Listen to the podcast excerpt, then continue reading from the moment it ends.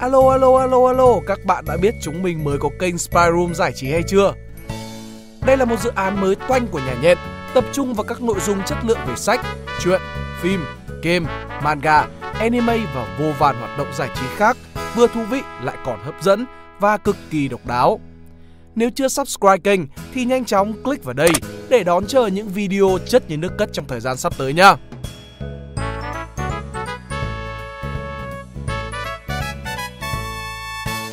Xin chào xin chào các bạn, chào mừng các bạn đã quay trở lại với Spy Room và lại là mình Pink Dot.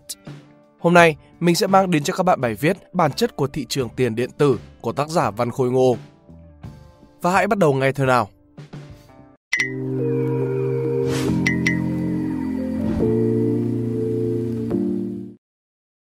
Với sự tăng giá lên tận mây xanh của Bitcoin, kéo theo đó là lợi nhuận khổng lồ đến từ thị trường cryptocurrency hay như người Việt mình gọi là tiền ảo người người, nhà nhà, đặc biệt là những bạn trẻ có hiểu biết về công nghệ đều đang tìm cách để chen một chân vào thị trường cực kỳ tiềm năng nhưng cũng đầy thị phi này. Cá nhân mình cũng từng dành nguyên cả năm 2017 ngày đêm nghiên cứu về thị trường này. Trải qua hết cả từ đầu cơ, đầu tư cho đến đảo coin. Nhận thấy quá nhiều người không có một sự hiểu biết nhất định về thị trường, mình xin viết một bài phân tích cách thức vận hành của thị trường kèm theo dữ liệu minh họa từ 10.000 ví Bitcoin có giá trị lớn nhất nhằm giúp mọi người hạn chế được rủi ro nhưng đồng thời có thể tối ưu hóa lợi nhuận nếu như muốn đầu tư một cách nghiêm túc. 1. Bản chất của thị trường cryptocurrency Mặc dù từ Bitcoin hay được đi cùng với cả blockchain nhằm thể hiện sự phi tập trung, không như các đồng tiền pháp định thường bị kiểm soát bởi chính phủ hoặc các ngân hàng trung ương – đó là chưa kể đến tính chất tốt đẹp khác của Bitcoin mà báo chí hay các hội nhóm ra giả suốt ngày.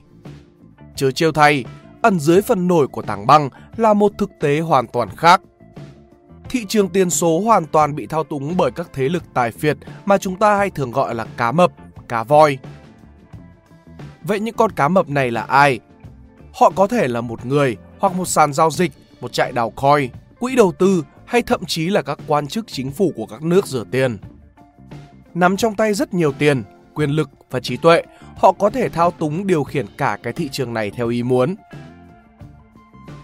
Mặc dù cá mập cũng hiện diện ở các thị trường tài chính khác, nhưng với tính chất quy mô nhỏ và không phải tuân thủ theo các quy định pháp lý của nhà nước thì thị trường tiền số là một nơi cực kỳ lý tưởng để các thế lực tài phiệt tự thiết kế luật chơi, tạo sức ảnh hưởng và kiếm lợi nhuận. Đây là một vài số liệu cho thấy sự hiện diện của các cá mập Bitcoin từ website có khoảng 100 ví chứa 10.000 Bitcoin đổ lên, tương ứng với hàng trăm triệu hay thậm chí hàng tỷ đô la.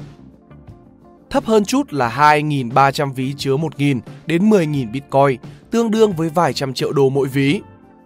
Thậm chí một cá mập có thể sở hữu nhiều ví để tránh bị dòm ngó, đồng thời tăng tính bảo mật. Và đây là còn chưa tính đến nhiều coin lớn khác như ETH, BNB và BCH. Một ví dụ của cá mập trong thị trường này là BNB, Binance Coin. Được hậu thuẫn bởi một trong những sàn giao dịch tiền số lớn nhất thế giới là sàn Binance của Trung Quốc. Không khó hiểu khi đây là một trong những đồng tiền có mức tăng trưởng cực kỳ kinh khủng trong suốt 4 năm qua từ lúc ra mắt thị trường tiền số vào tháng 7 năm 2017. Từ 4 đô cuối năm 2018, tăng 85 lần lên 340 đô vào tuần này – bởi giá trị của nó gắn liền với lợi ích của sàn. Thậm chí 90% nhân viên của sàn chấp nhận được trả lương bằng BNB Coin. Riêng giá trị tài sản của CEO Binance là Changpeng CJ Zhao đã đạt đến con số 2,6 tỷ đô vào đúng một năm về trước.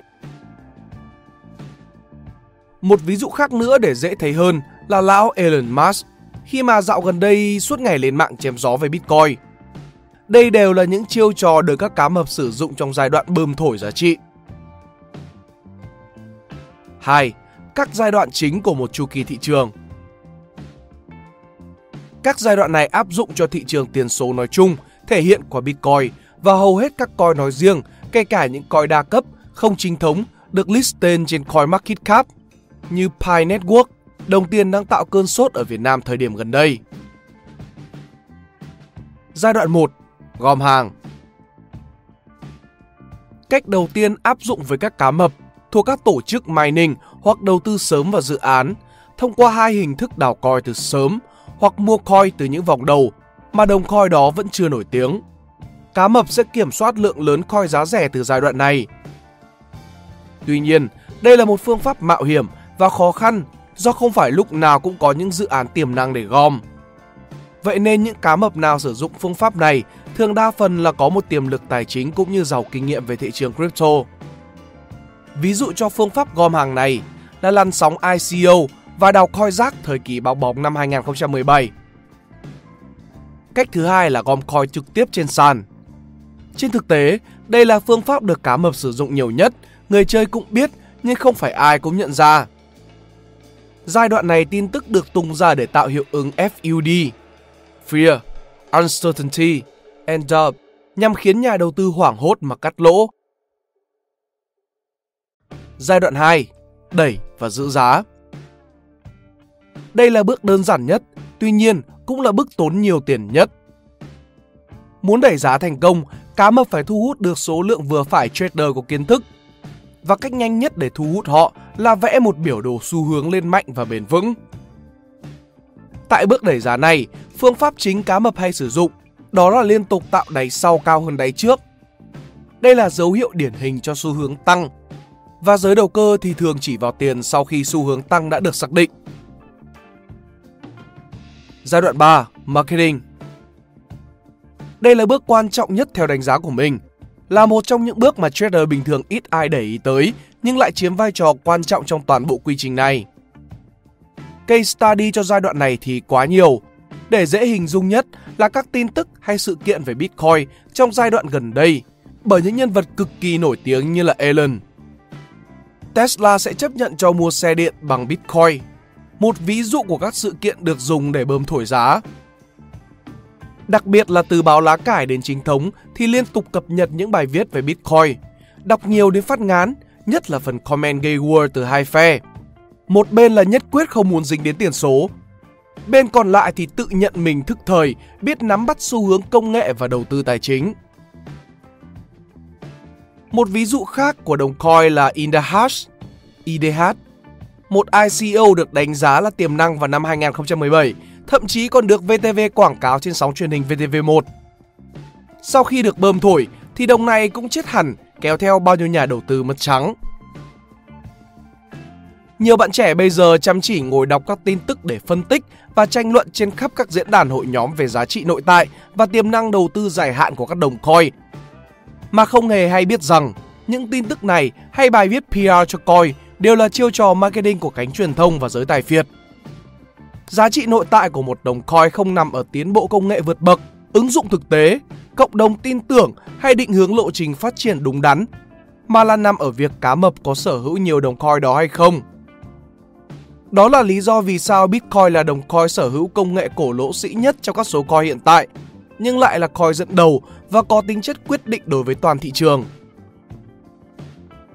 Khi một đồng coin bắt đầu đi vào giai đoạn marketing thì đó cũng là lúc mà chu kỳ bơm của nó chuẩn bị đi đến hồi kết. Trong giai đoạn này, cá mập marketing chủ yếu để dụ những nhà đầu tư thiếu kiến thức vào FOMO ở mức giá cao. Đây cũng là bắt đầu của sóng Fire Elliott, sóng lợn gà FOMO, khi mà giá được đẩy lên cực cao.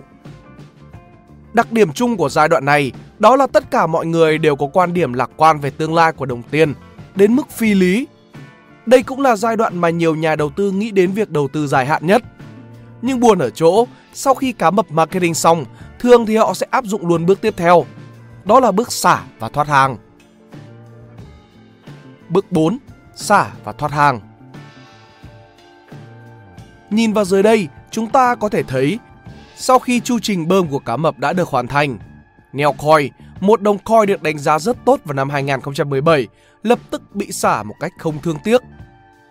Cú giảm của đồng coin từ đỉnh xuống đáy tương ứng với 97,5% giá trị.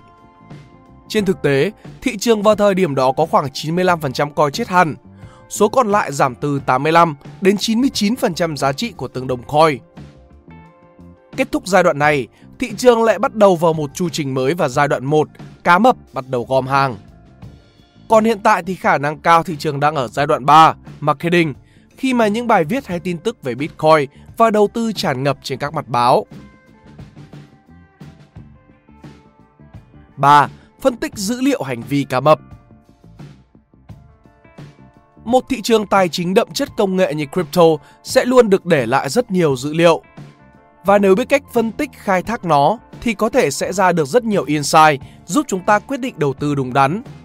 Ở phần này, mình sẽ phân tích dữ liệu nhập xuất Bitcoin của 10.000 ví Bitcoin lớn nhất trên thế giới thời điểm hiện tại, từ năm 2010 cho đến bây giờ. Đầu tiên, hãy phân tích thêm một chút về bức ảnh thống kê các ví Bitcoin đầu bài.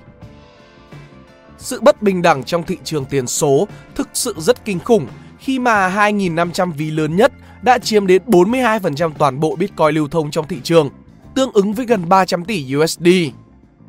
Nếu thêm các coin lớn khác thì ước tính giá trị của coin liên quan đến cá mập có thể lên đến 500 tỷ đô, nhiều hơn cả GDP của Việt Nam vào năm 2020. Điều này có thể rút ra được một kết luận là giá trị của Bitcoin có mối quan hệ sâu sắc với lợi ích của giới tài phiệt trong thị trường này. Thế nên luận điểm Bitcoin sẽ chết hoặc giảm giá trị về không của nhiều người là hoàn toàn không chính xác. Sẽ chả có con cá mập nào tự dưng vứt đi đống tài sản của mình lẫn hàng trăm con cá mập khác bằng cách xả hàng sập thị trường. Nên về ngắn hạn thì chu kỳ thị trường vẫn tuân theo các quy luật và giai đoạn mình nói ở trên. Về dài hạn thì thị trường vẫn sẽ nằm ở xu hướng tăng, nhất là những coin gắn bó mật thiết với lợi ích của giới tài phiệt như là Bitcoin, Binance Coin, Ethereum. Trên đây là dữ liệu về số Bitcoin dòng, nhập và xuất của tất cả 10.000 ví theo quý. Có một sự đột biến ở quý 4 năm 2018 so với các thanh bên cạnh. Đây chính là dấu hiệu của giai đoạn gom hàng với quy mô lớn. Và chúng ta có thể thấy sau khi Bitcoin giảm từ 20.000 xuống 3.000 đô, mặc dù phần lớn giới đầu tư đã chán nản bỏ rơi thị trường, thì lượng Bitcoin được nhập vào ví của các cá mập vẫn rất là đều đặn. Chứng minh rằng đây là giai đoạn 1, giai đoạn gom hàng trong 4 giai đoạn mình đã trình bày ở trên. Và theo như sự tăng giá kinh khủng, lẫn tin tức tràn ngập trên các mặt báo ở thời điểm hiện tại thì khả năng cao thị trường đang ở giai đoạn 3, marketing. Nếu bạn nào có ý định tham gia thị trường vào giai đoạn này thì hãy cực kỳ cẩn thận và chỉ dùng số vốn mà bạn sẵn sàng để mất.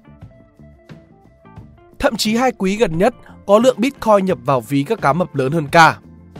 Nhưng đây không phải là sự gom hàng mà là khả năng cao đây là dấu hiệu cho các việc cá mập chuẩn bị luân chuyển Bitcoin định kỳ để tăng bảo mật, lẫn tránh bị chú ý hoặc cá mập đang chuyển Bitcoin lên các ví trên sàn để chuẩn bị giao dịch cho giai đoạn xả hàng sắp tới. 4. Kết bài Trên đây là bài viết phân tích về bản chất và cách vận hành của thị trường cryptocurrency, kèm theo một chút phân tích dữ liệu để có cái nhìn trực quan hơn. Mong rằng sau khi đọc bài viết này, các bạn có thể trang bị được thêm cho bản thân những kiến thức về phân tích dữ liệu và đầu tư, đặc biệt là trong thị trường tiền số, khi mà thời gian gần đây, người người, nhà nhà đều muốn nhảy vào cuộc chơi y như thời điểm 4 năm về trước. Hãy luôn tuân thủ các quy tắc cơ bản của thị trường tài chính từ bao nhiêu đời nay. Follow the whale, bơi theo cá voi. Fearful when the others are greedy, and greedy when others are fearful and never invest money that you can afford to lose. Nếu các bạn thích bài viết này, hãy like và share để ủng hộ chúng mình. Đừng quên bấm nút subscribe và nút chuông bên cạnh để không bỏ lỡ video nào bọn mình ra trong tương lai. Cảm ơn các bạn đã lắng nghe. Đây là Spy Room, còn mình là Pink Dot. See ya!